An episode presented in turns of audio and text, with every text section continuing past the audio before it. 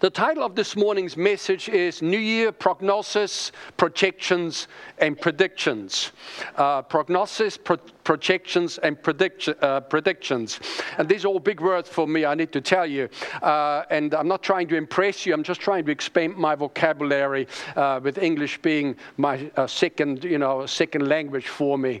Um, and, you know, um, I'm looking on into this year, and, and I'm not a prophet, by the way, so I'm not about to, to prophesy, say, Thus says the Lord, and prophesy specific events, but I'm seeing certain trends and certain things uh, uh, as I look on into this year. And in terms of prognosis, uh, if we were to take a thermometer and if we had the ability to reach forward, and this is January right, right now, if we had the ability to reach forward and stick the thermometer into the month of May or June or July or possibly on into August, September, or possibly on right into December, what sort of a temperature would we feel? Uh, and if we had a, a, probe to be able to stick that into any given month, what would we see? What, what would we feel? Uh, I don't know about you, but I'm interested in that sort of stuff uh, because there's certain things that you and I can do to prepare uh, and to, to fortify our lives. So whatever goes down this year, uh, of any negative nature, that you and I walk in divine protection and that we walk in divine prosperity. And, uh, you know, when we talk about projections, it means that, uh, you know, you look, if I were to draw a line uh, uh, across a page and I sort of draw it across a third of the way and ask you and say, uh, where do you think this line is going to end up if it keeps going in the same direction? Well, you'll be able to figure that out because there is a certain projection. And if we look at what's going on right now, if things keep going, we roughly have an idea where things could end up at least. Uh, possibly will. Uh, and so we're talking about projections. And there are certain things uh, that we can predict with great accuracy. Uh, and uh, what that means is that, you know, we have prophets in the world today uh, who prophesy certain things that will be happening and they see specific things. Uh, and sometimes it's hard to know who to listen to because there's a lot of people that claim to speak with a prophetic voice.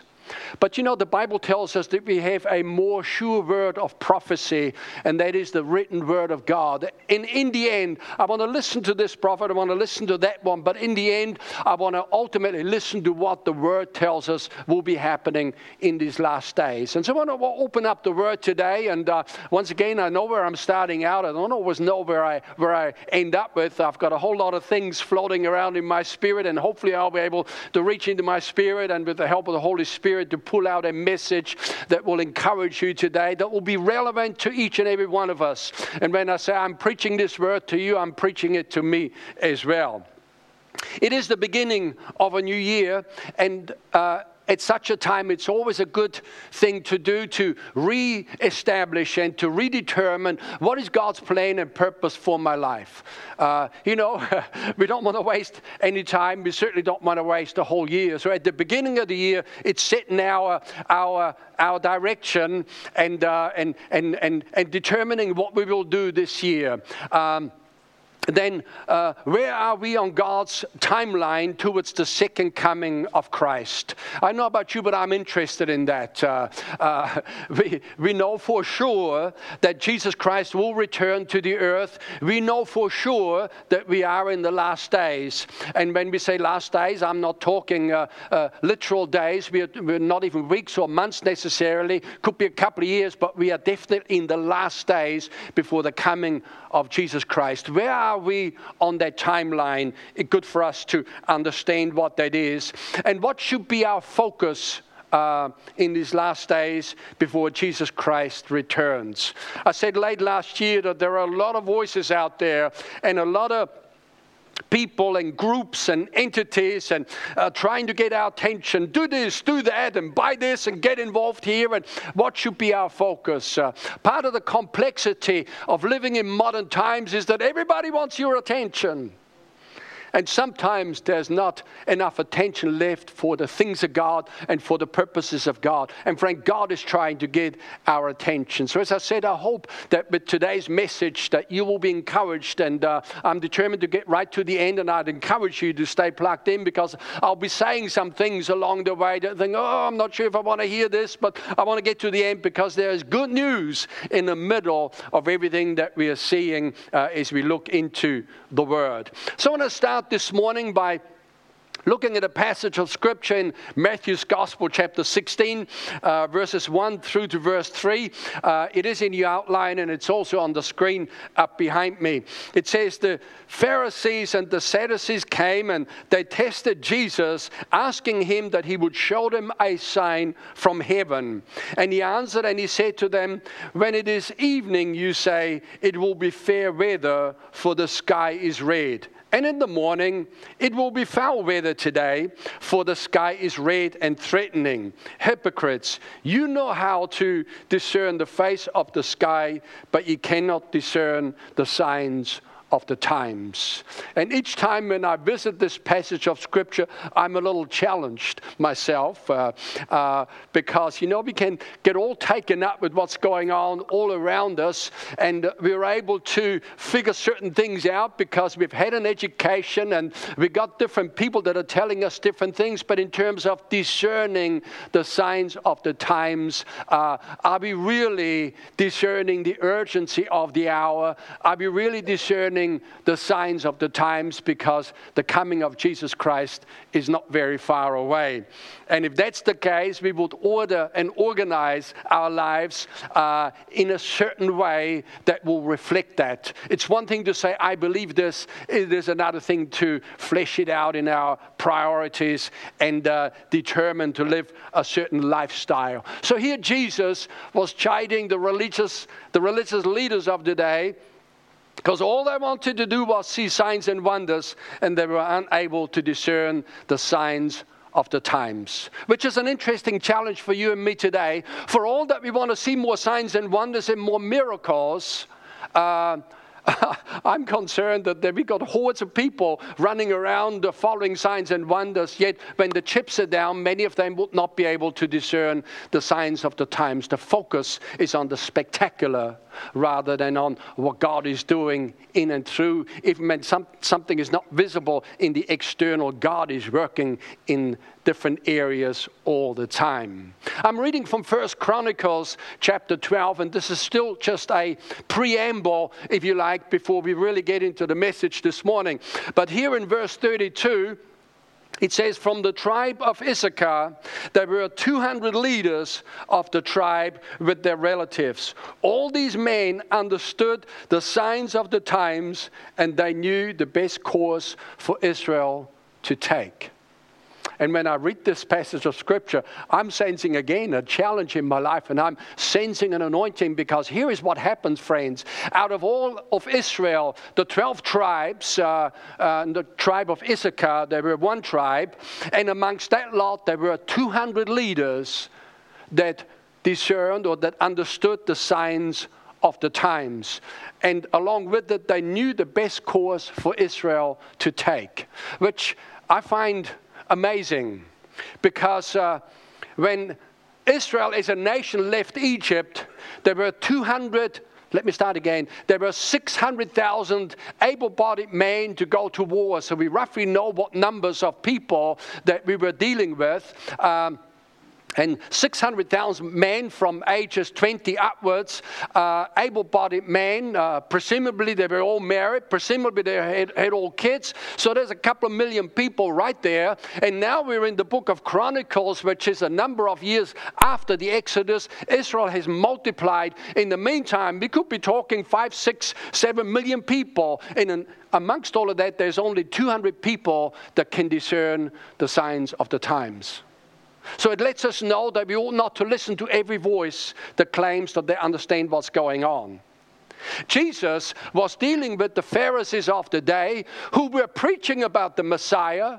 They were studying about the Messiah, and when he stood before them, they did not recognize him, which is amazing. I mean, that just boggles the mind. this, this is amazing.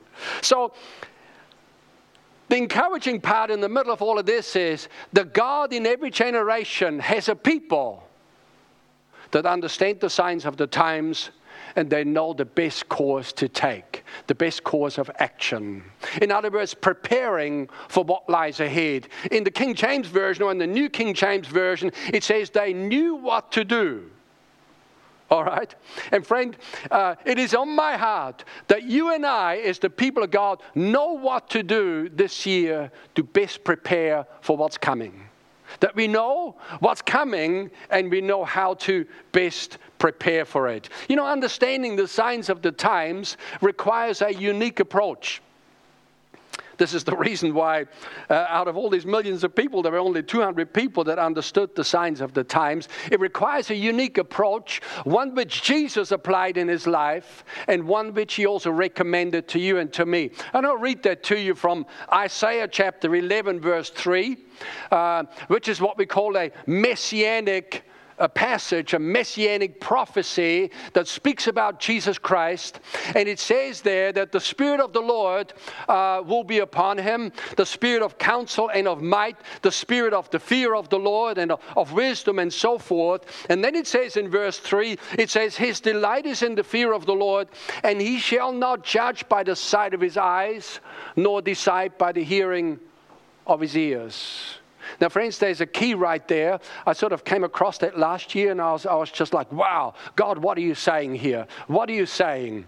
When we got the Holy Spirit on the inside of us and we are in tune with the Spirit of God, we are not tricked by what we see with our eyes, and we're not tricked by what we hear with our ears. Because, my friend, there are many, many voices out there. And uh, Jesus goes on to say here in John chapter 7 and in verse 24, He's again speaking to the same group of people, uh, to the Pharisees there. He says, Look beneath the surface so you can judge correctly.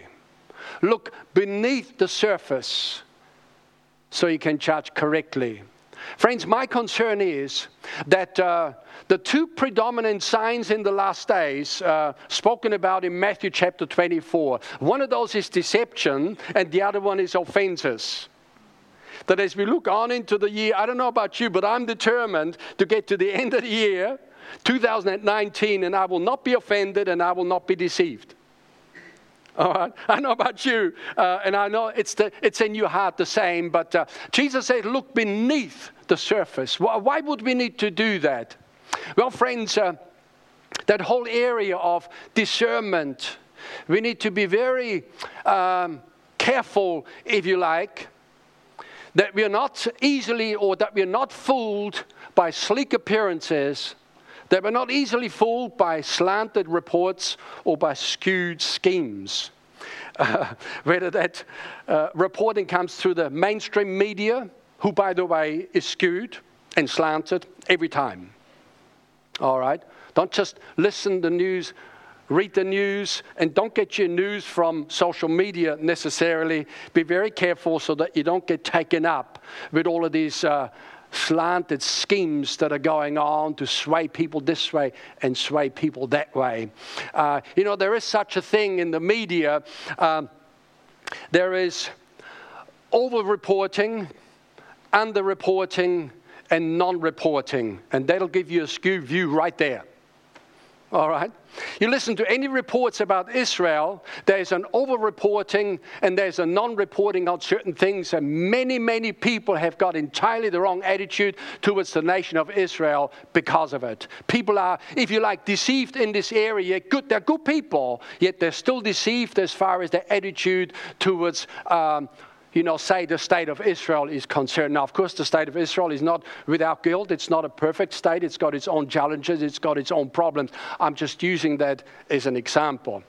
Can I tell you something uh, uh, in regards to uh, reporting, over reporting? Uh, you know, when I sit down in front of my TV and I flip around and I try to find some news and hopefully some good news, I come across these, uh, these uh, shows that they put on in America, these late night shows. Um, and Every time it's Trump bashing. Every time it's Trump bashing. Open the news, every time it's Trump bashing. Friend, I'm not here to defend the man. in any way. He's certainly no angel, I can tell you that much. Uh, is, uh, of what little I understand, he's no angel. But here's the deal I just can't get on board with it. I just can't get involved with that Trump bashing. Because the deal is if the man is truly placed there by God, if we get involved with Trump bashing, we're actually fighting against God.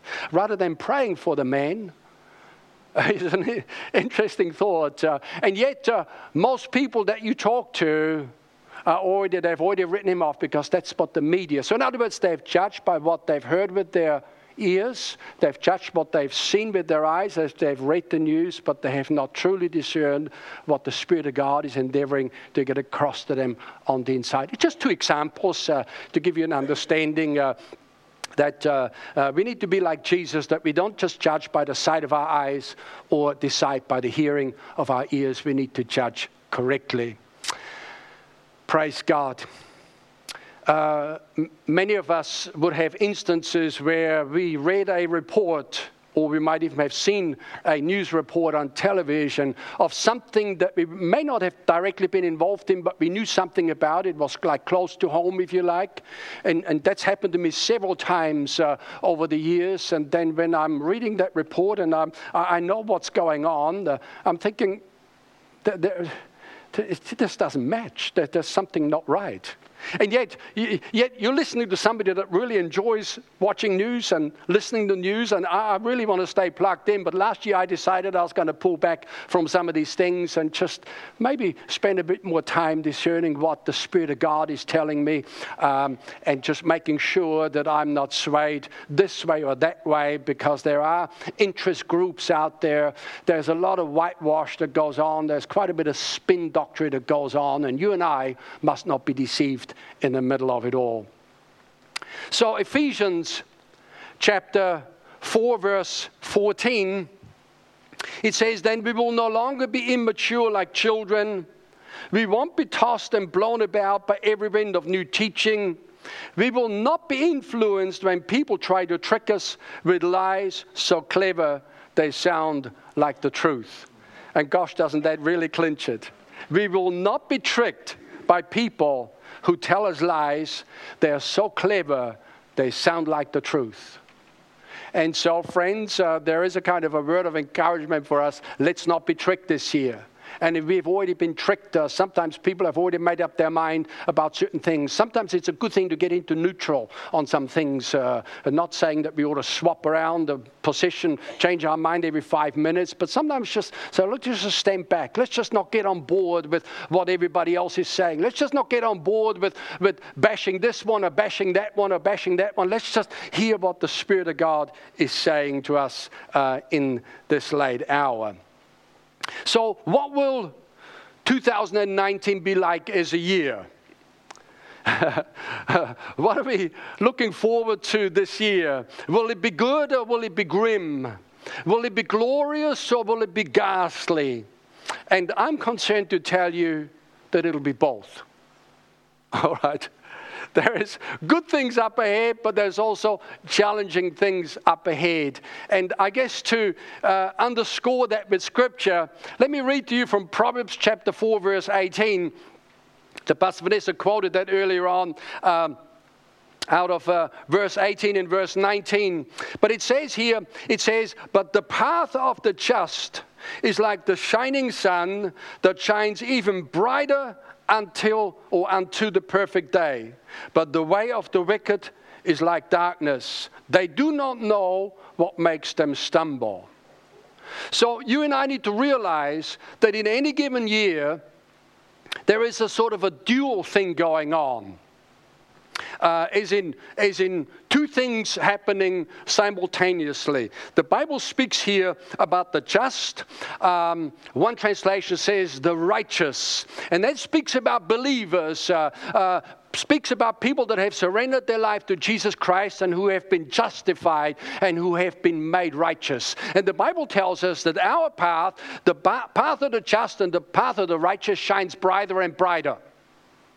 But then it says, it speaks about a path. So a path is obviously a, a continuous thing going forward, and it gets brighter and brighter. Then it speaks about the way of the wicked. It says here that they are like, like being in darkness, they do not know what makes them stumble. Two different groups of people, two different experiences, and two different outcomes all at the same time. So, this is what we mean by a dual thing going on. Uh, there's two things unfolding simultaneously, and you and I, we can and we should choose to be part of the correct group uh, that we belong to so that we walk on the path uh, that leads us towards that brightness that the Bible speaks about. It leads us to a further and deeper into the blessing of God, into the protection of God, into the health of God, into the provision of God, and connecting up with the plan and with the purpose of God for our lives.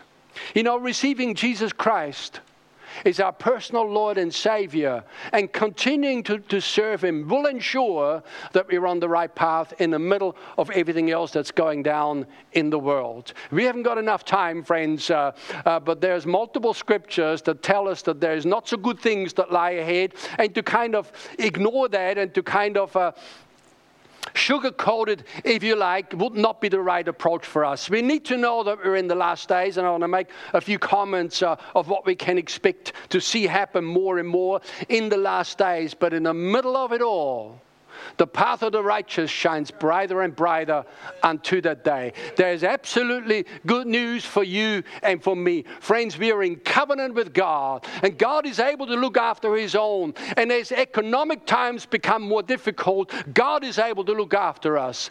And as there's more perilous times, uh, which is what the Bible speaks about, with the selfishness of mankind and stuff getting worse and worse in society in different areas, and you know, sometimes you got to look just beyond and out outside of your own environment and just look uh, with, with, a kind of an international uh, viewpoint what's going on in different nations around the world. God is able to look after us in these last days and lead us absolutely uh, into a place of, uh, of being able to enjoy our lives, being able to enjoy the goodness of God. Um, and that's why, no matter uh, what we are looking and what we are seeing this year, there is some anchor points that we ought to put down, friends. And anchor points is that one anchor point for me is this that God is good. All right? God is not a mean God. God is a good God. And another anchor point for me is that, uh, that uh, um, how shall I put this? That, that God is for me and He's not against me that no matter what I might experience, I must never get the skewed idea and understanding that God's after me, God's out to try to get me or something like that. God is a good God. And God's purpose and God's plan for me is good. I mightn't experience the fullness of it right now, but I'm on, on the way. I'm on the path, and I'm going further and deeper into it. And life will get better and better. And yes, there will be more and more challenges. Uh, as I say, modern life is complex. Modern life is complex and there's all sorts of things that goes on. But we look to God. Bible says looking unto Jesus, the author and the finisher of our faith. That our faith is strong in these last days. I'm mindful that when Smith Wigglesworth uh, was operating in his ministry, uh, the plumber from the UK, from England, that got saved and at age 50 launched out into worldwide ministry. And today they call him, they still call him the apostle of faith. And he prophesied some things. And one of those things that he prophesied about our nation and Australia, he prophesied that the outpouring of the Spirit would take place in such ways that it would be unprecedented in our lands. But he also prophesied at the same time. He says, I see days coming in the last days. He says, it will be very difficult to have faith. Because, as I say, we have so many voices that if we listen to them over and over, it'll rob us of faith. So we need to be selective whom we lend our ear to and whose report we read with our eyes. All right? Let me encourage you with that. So, God is a good God.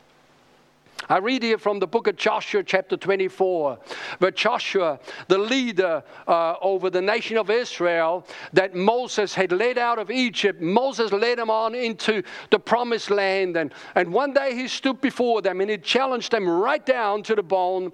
And he says, Now therefore, he says, Fear the Lord, serve him with sincerity and in truth, and put away the gods which your father served on the other side of the river and in Egypt. See, Israel, the Israelites had gotten involved in idol worship. And they somehow thought that some of the gods of the, uh, of, the, of the heathen people that were all around them were more interesting and more exciting, and there was more spectacular stuff that was going on there. And he says, No, no, no, no. He says, Put away those gods.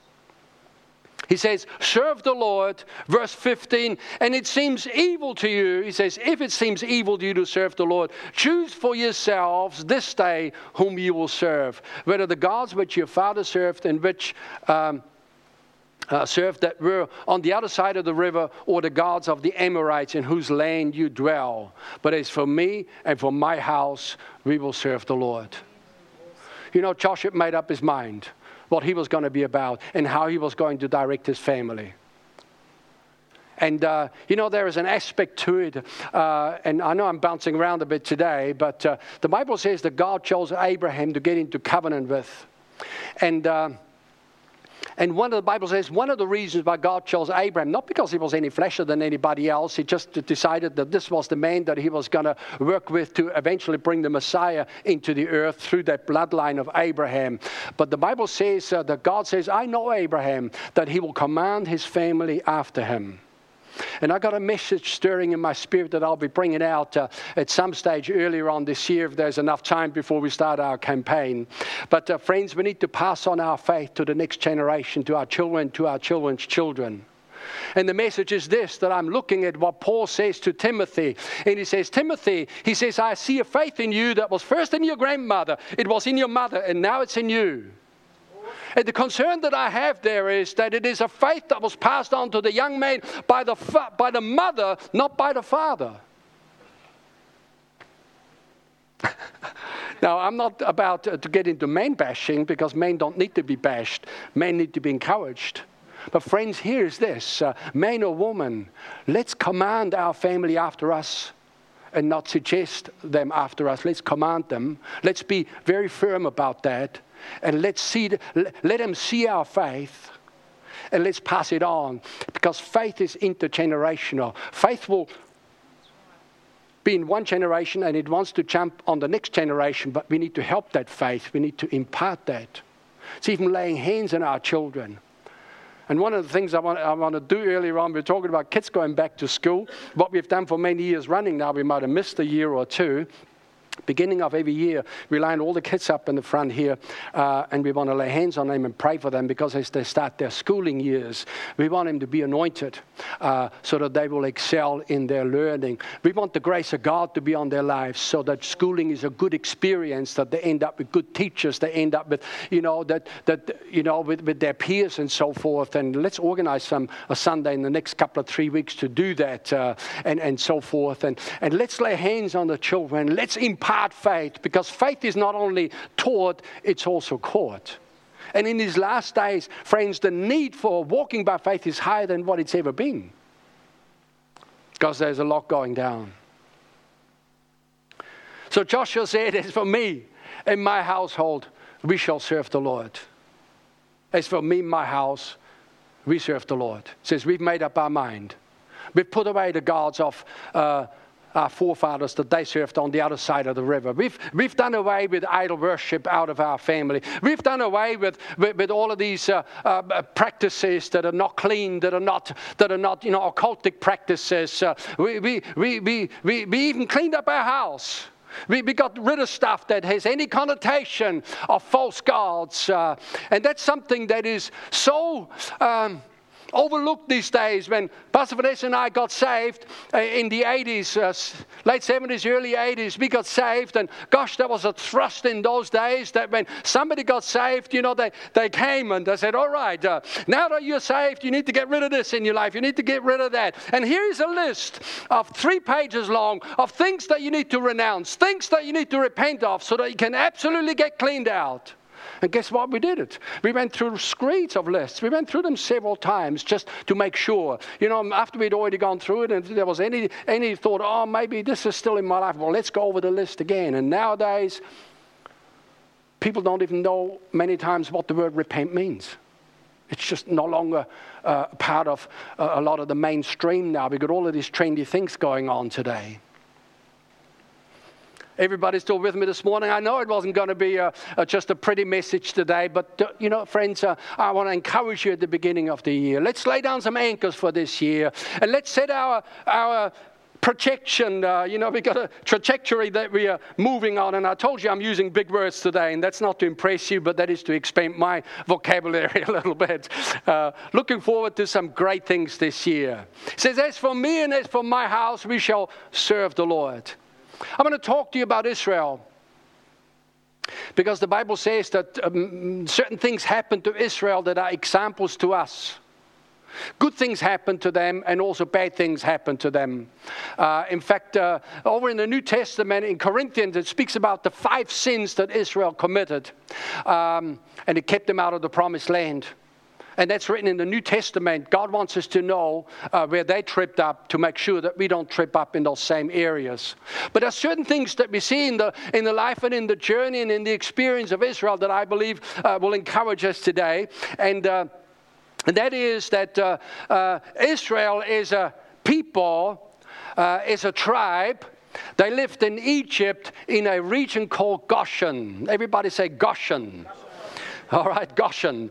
Um, Goshen, um, the Bible speaks of a land, but it's actually not a land as much as it's a region within the land.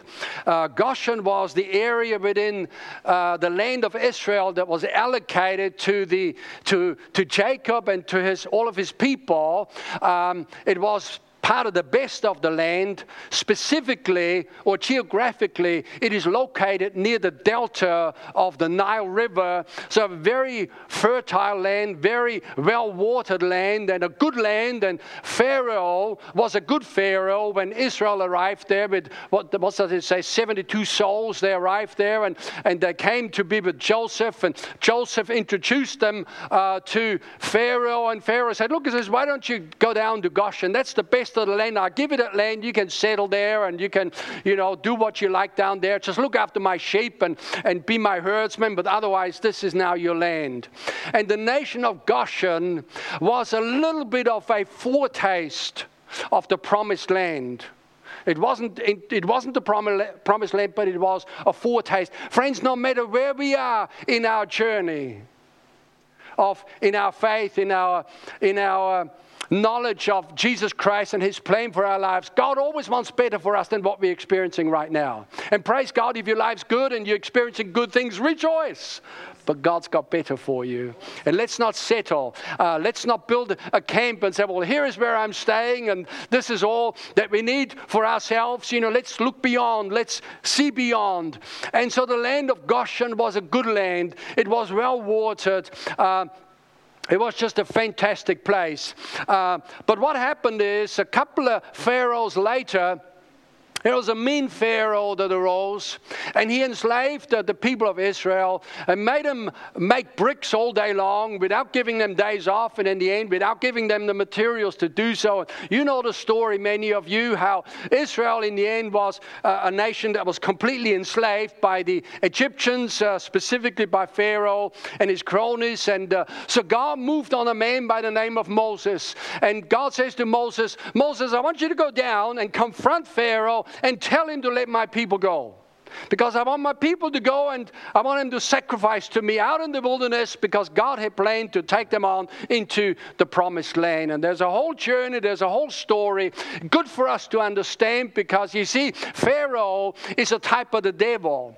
And when Pharaoh came, uh, or rather when Moses came to Pharaoh and, and he says, God says uh, uh, to you, Pharaoh, let my people go that they may serve me. Well, Pharaoh said, I'm not letting you go. And then, you know, judgments began to fall. And of course, God says to Moses, if, if Pharaoh says no, just tell him that a judgment is falling. There was about eight or nine disasters that happened in the end that completely broke the, the neck of the nation of Israel in terms of its military power, in terms of its Egypt, uh, in terms of its military power, in terms of its economic power, completely collapsed the nation, and it's never been the same since. It was not necessary, but Pharaoh was just a stubborn man. And God says, All right, you're stubborn, he says, and you decided to be stubborn. Let me show you something. I can make you more stubborn just to make a real point here.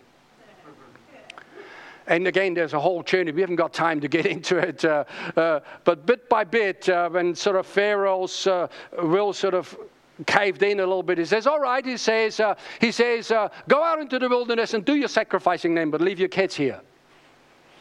And uh, Moses says, No, we're bringing our kids as well. You see, the devil does not mind when you're already saved, but he doesn't want your kids to come with you. That's what I'm saying. Let's pass on our faith to the next generation, to the following generation, make sure that this thing perpetuates. And because in the end, uh, uh, there was another judgment that happened, and then Pharaoh says, All right, all right. He says, Take, take uh, yourself, take your kids, but leave your livestock here. And Moses says, No, we're taking it all. See, the devil will try to negotiate with you as to how much liberty he will allow you to enjoy. And if you settle for less, the less is what you will experience. And you and I need to be much more aggressive and much more in, in your face with the devil and much more aggressive when it comes to walking by faith and much more aggressive in laying a hold of the blessing of God and not taking no for an answer. And I'm not taking the, I'm not suggesting that God would say no. See, God's not the one that says no, but the devil says no. God's already made up his mind that he wants you and I to have abundant life. Jesus says the thief does not come except to steal, to kill, and to destroy. But then he says, I have come that you might have life and that you might have it more abundantly. And any less than abundant life means we have been robbed by the devil. We've been duped into a kind of a half blessing type life rather than a full blessing life. Everybody all right this morning? All right. So let's lay hold of everything that God has for us and do not be shy. Don't get embarrassed when you prosper. Don't get embarrassed when you get so free you walk around with a smile on your dial all day long. And not about, you know, looking down on other people in any way, shape, or form. None of it whatsoever. But don't get embarrassed when the blessing of God begins to manifest. And stomp the ground and don't let the devil invade your home. Don't let him get in through strife or division or jealousy or all of this other stuff or offenses, as we said earlier on. Don't let that happen. So the people of God in, in Goshen, they experienced the good things until Pharaoh began to enslave them. And then the judgment was pronounced over Pharaoh. And here's what happened. Here is uh, God speaking to Moses. Moses, go and see Pharaoh, and this is what you tell him. He, he says, If you refuse, then I will send swarms of flies on you, your officials, your people, and all the houses. The Egyptians' homes will be filled with flies, and the ground will be covered with them. But this time I will spare the region of Goshen where my people live. No flies will be found there then you will know that I am the Lord and that I am present even in the heart of your land. I will make a clear distinction between my people and your people. This miraculous sign will happen tomorrow. I know about you, but I read it and I'm immediately encouraged. That no matter what we see that's going to go down in these last days as far as the world is concerned, and I'm not suggesting that God's bringing judgment already, it, it, it's still held back, all right? What we're seeing is just, you know, sowing and reaping and uh, upheavals of stuff that has already been prophesied of, of what's going to go down. And, and yet, in the middle of it all, God is able to make a distinction to look after you and to look after me. That if disaster needs to be be, needs to happen, uh, then it needs to happen to somebody else, not to us. I, I, I, don't know. I, I, can't put this any other nicer way. I know this is sort of being hard nosed about it, but, but no evil befalls us and no plague comes near our dwelling. That's our stance. That's our confession. That's our believing. That's how we develop our faith, and this is how it has to be. Are you all right this morning? Yes. So, Exodus 10, verse 22, Moses lifted up his hand to the sky, and deep darkness fell or covered the entire land for three days. During all that time, the people could not see each other, and no one moved, but there was light as usual where the people of Israel lived.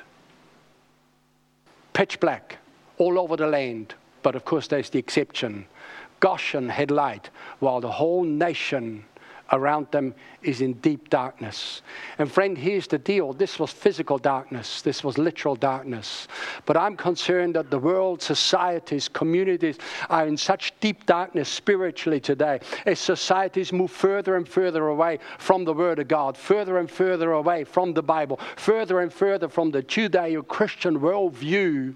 And, and the very thing that's helped to build Western society which is Christianity, uh, built on the bedrock of Judaism, the further that people move away from that, the further they move on into darkness. You know, they talk about an age, of, an age of enlightenment, and now people are so clever with all the learning that is available. And, and, and, and yes, they are very clever academically, but they're completely dense spiritually because people are in deep darkness.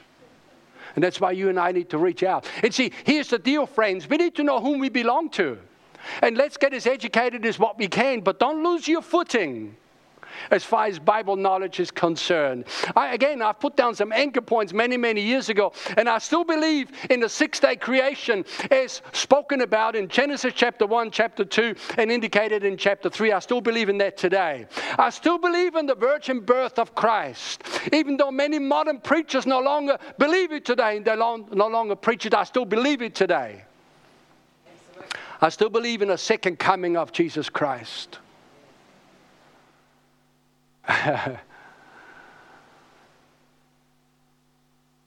God says, I'll make a clear distinction between my people and your people. And so there was light, as usual, where the people lived. Don't underestimate this, friend. Each time when we meet together, in any given setting, whether that's on a Sunday for a celebration service, or we come together in our small group gathering and we open up the Bible, the lights turned on. And if any deception is trying to cling to you of stuff that you've heard during the week, it'll be cut off. And it, when the lights turn on, deception goes. Awesome. So don't let the devil pry you away. Don't let the devil get you offended. Don't let the devil get you deceived uh, with messages that are coming at us from left, right, and center, from anti God people, from antichrist spirits that are sitting inside the mainstream media, that are sitting in political establishments in some quarters or in some areas of the political spectrum more than in others. Just be careful. Uh, Exodus 9, verse 24 there is another judgment coming. There was hail, and fire mingled with hail, so very heavy that there was none like it in all the land of Egypt since it became a nation. And the hail struck throughout the whole land of Egypt. That it, uh, all that was in the field, both man and beast, and the hail struck every herb of the field and broke every tree of the field. Verse 26, here it is. Only in the land of Goshen, where the children of Israel were there was no hell. So if storms need to happen, they need to go around my house. Over it, around the side, I don't care. If earthquakes need to happen, then they need to happen in such a way that uh, there's a gentle rocking rather than a violent shaking. And actually, you and I, we're not just saying, all right, let's just look after ourselves and never mind about everybody else. We're praying into all of that. We're trying to stem the tide of what the devil wants to bring on the earth in terms of stuff going down. But natural disasters will happen. I'm about to read another scripture to you that is absolutely as clear as day. More of that will happen. But we're developing our faith that in the middle of it all, we are like the people of God in the land of Goshen. There is light, there is no hail, there is none of that stuff that goes down uh, as it did in the nation of Egypt around them. So God is able to make a clear distinction between his people and Egypt's people in these last days. I must say, I've been sort of asking uh, God, said, Lord, what does that look like in the last days with everything that's going down, uh, that's going to go down? Where are the people of God in the middle of all of that? And what does that look like?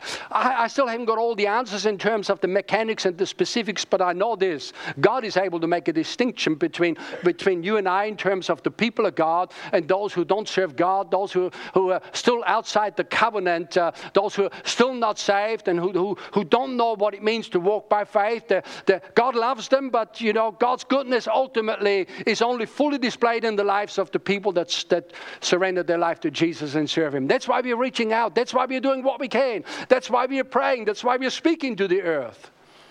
It's just a little shaking going on the other day, and as soon as it starts, I just start commanding. You know, when people look for a desk, for a door frame to get under, I start commanding the earth. I say, Be still in Jesus' name. If it needs to shake, let it shake out in the sea.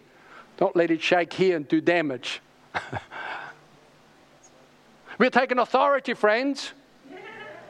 You know, while ignorant Christians are running around, God on board with what everybody else is saying, oh, the big one's coming, the big one's coming. Well, we're stopping the big one.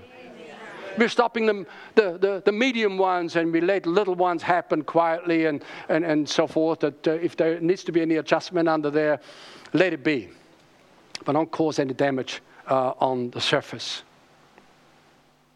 So, what shall we expect to see? And I'm moving very quickly now because I do want to get to the end of this message. There's just three areas that I wanted to highlight to you. This is not all that's going to happen, uh, but three areas that I, I see. Um, and they're very sound predictions because they are from the Bible. This is not like somebody prophesying because they've had a vision or a dream, and yet we believe in that as well. But uh, this is what the word says. Uh, in Luke chapter 21, verse 25, speaks about some of the signs that we can expect to see hap- happen before the second coming of Jesus Christ. It says there will be signs in the sun, in the moon, and in the stars. How many of you heard about that blood moon that went on again? It was only visible in the northern hemisphere largely and in parts of Africa. We didn't see it in New Zealand, but there was another blood moon going on. And uh, of course, people are, you know, are saying this and saying that, but nonetheless, there's stuff going on now. It says signs in the, in the, in the um, sun, moon, and stars, and on the earth, distress of nations. Distress of nations. Distress of nations. America is distressed. Europe is distressed. Africa is distressed. Many parts of Asia are very distressed. South America is distressed. Praise God Australia and New Zealand. Hallelujah, Jesus. The great southland of the Holy Spirit. There's a few distresses going on, but nowhere near as bad as what we're seeing in other parts. Distress of nations with perplexity. perplexity means people are just, we don't know what's happened and we don't know how to fix it. People try. You know, that's why it says the way of the wicked. It says they're in darkness and they don't know what caused them to stumble. They don't know how they got there. We know how they got there. They moved away from the Judeo Christian ethic, they moved away from the teaching of the Word of God. They threw the Bible out. That's how it happened. When you take the truth out, the light creeps in. It's like if you take light out of the room, darkness will automatically come in. But the way to fix it is turn the light back on again. That's why I think it's wrong that we are now limiting the preachers to 15, 20 minute little sermonettes. What can you say in 15, 20 minutes when people have been listening to the devil all week long to try to straighten out people's minds again, including the preachers?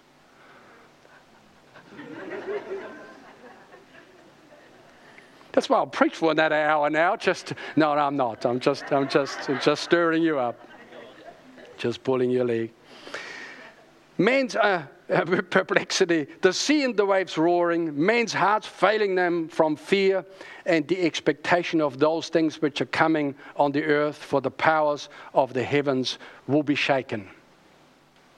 So we certainly can expect to see an increase of natural disasters, economic and geopolitical upheavals. These things will increase in frequency and in intensity as we get nearer to the coming of Jesus Christ. It's been written. So we haven't got time to swing into Matthew chapter 24. And there's just, just one passage of what Jesus told about the signs that will be happening. Uh, of course, some of that will get, get more intense as we get closer and closer. And at a certain point, when the church will be raptured, it'll really fly loose. But in the meantime, God's able to look after you and me in the middle of all of that. We'll be like, like those who lived in the land of Goshen. Then we can expect to see an increase of sin in our generation and at the same time an increase of God's grace. As I say, there is the bad news, but there is better, better good news in the middle of it all. Because the Bible says here in Romans chapter 5, verse 20, where sin abounded, grace abounded much more. Sin abounds, but grace abounds much more. So God will always do better than what the devil is able to do in turning a society away from, from biblical values and from truth as it's been understood for millennia. This is the tragedy of what we got going on today, and one of those is now the latest things that uh, that uh, demon-possessed people at the United Nations level have hatched is this whole gender identity thing. It's just straight from the pit of hell. There's no other way to put it. It's confusing people and confusing them even more. Rather than telling them truth, it's pandering to some of these crazy things. It's now the, it's now. I mean, there's stuff going on at the United Nations level that just boggles the mind. You know, just know this.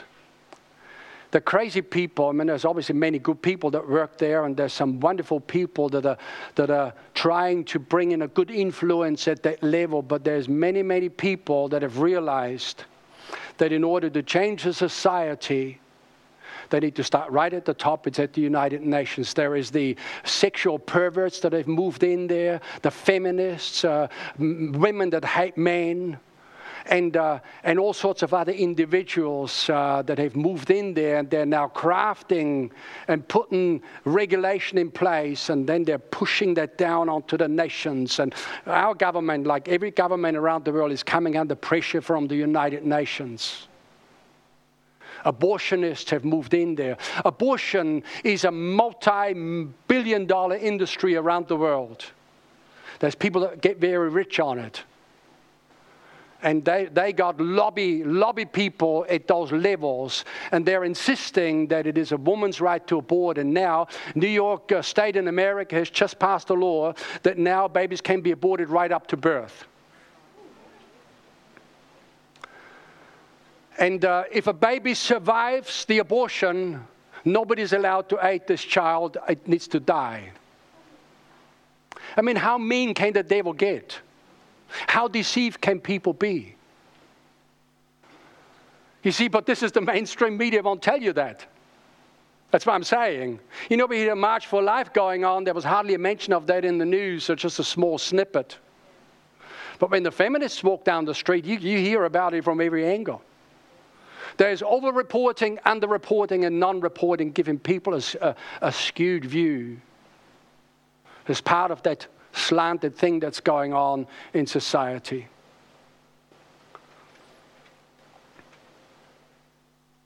So, again, we haven't got time to look at scripture uh, that Bible very clearly gave predictions in uh, Timothy chapter 4 says that in the last days, perilous times will come. Men will be lovers of themselves rather than lovers of God, loving money more than loving people, traitors, headstrong, heady, uh, rebellious, uh, and all sorts of things. So we are in these days right now. Okay?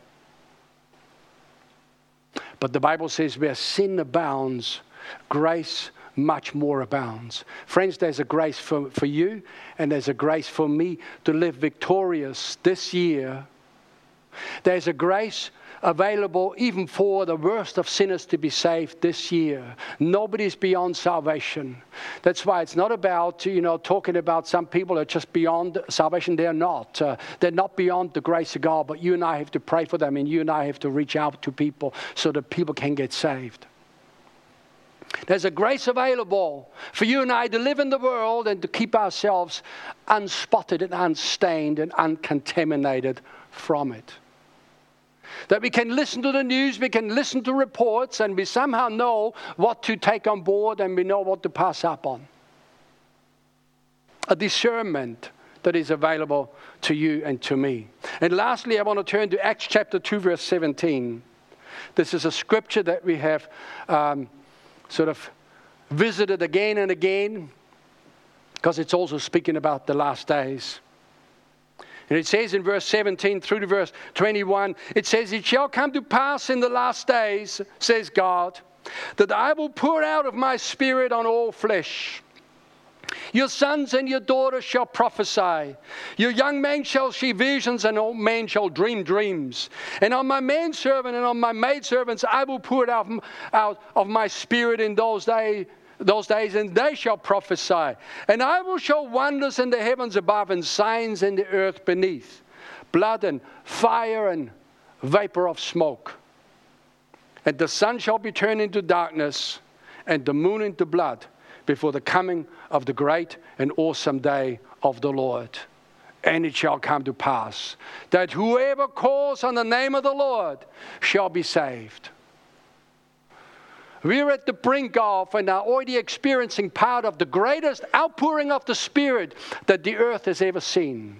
If the day of Pentecost was wonderful and awesome, and it was, the Bible says that the glory of the latter house will be more glorious than the former house what we saw, experienced on the day of Pentecost, which Acts chapter 2 speaks about in the book of Acts all the way through, is called the former rain. And the former rain was there in terms of the weather patterns of Israel to get, you know, the, the seed to germinate. But we're now getting ready to see the latter rain of the Spirit like we've never seen it before. We'll be experiencing more of it in New Zealand. There'll be more in Australia. There'll be more in Asia. There'll be more in Europe. There'll be more in America, in Africa, in South America, just all around the world. God says, I will pour out of my, out of my spirit on all flesh. All flesh. And friends, let me tell you, we need more Holy Spirit. We need more Holy Spirit. Because as the Spirit of God gets poured out, and my prayer has been for a number of years now, and I'll keep on praying this until I see the fullness of it, however long that takes. When the Spirit of God is fully poured out. We've seen, in fact, we read reports of revivals that have gone down uh, down through history, whether that's you know the revival at Azusa Street, Los Angeles, in the early 19, uh, 1904 and 5, 6, uh, or whether that was the Welsh revival prior to that, or the revival in the in the Hebrides Islands off of Scotland. When you see a full-blown revival it's the manifestation of when the Spirit of God is poured out and people open up their lives to God. And that's what we're looking forward to this year. So there is this dual thing going on. The devil is trying his darnest to do whatever he can to hold people down, but God is pouring out his spirit. God's got you and me to preach the gospel, to share the good news with people. And we're seeing a revival. We're going to see multitudes of people get saved. And I can't say that it'll be in February or in March or in May, but as I say, I look on into this year, and friends, the Bible has spoken it. It's got to happen. And I'm determined that I'm going to be a part of it. We will be a part of this. We will not fall off of our perch. We will not fall off our horse in 2019. We will not get offended. We will not get deceived. We will absolutely stay with the word. We will stay in the stream of what the Spirit of God is doing in these last days. We lay hold of the grace needed for these challenging days. That's why I said, you know, I wish I could promise that everything is going to get better. Well, no, it's not. Many things are going to get worse. And there'll be economic challenges, there'll be political challenges, there'll be um, all sorts of things. But in the middle of it all, God, God wants his people to experience Goshen the protection of God, the provision of God, to live a land that is well watered, that is lush, where things grow. And I'm not specifically saying that everybody should get land, or it wouldn't be a bad idea, but uh, whether you live in a, in a city in a high rise, uh, that's your land. Uh, and God wants, that, God's, God wants you well watered financially. God wants you, wants you well, well watered, and God wants you well protected wherever you are, whatever goes down. And there's a grace for that available for you and for me. Let's lay a hold of it. Let's do everything that we can to be a part of what God is doing in these last days. We've got that campaign starting. It's all part of the thrust to position us, to get ourselves ready for more of what God has available. Friend, don't sit on the sideline. Don't, don't be on the outer. Come on in fully. Get fully engaged. Do everything you can to be in the middle and in the center of God's will. Hallelujah. Let's pray. Father, we praise you. We thank you. Lord, we thank you for speaking to us. about uh, what lies ahead. And we thank you, Lord God, the glorious days are ahead for the believers. Wonderful things are waiting in store for us that are serving you, that are loving you, Lord, that are in the house for protection. And I thank you, Father, for, Lord, uh, for our families. That, Lord, we declare by faith that it's for us in our house we serve the Lord. And Lord, we put away the gods of the, uh, that our forefathers may have served idol worship, racial worship, money worship, worship of political ideologies, worship of academia, worship of this, worship of that, worship of the other, and we will only worship Jesus.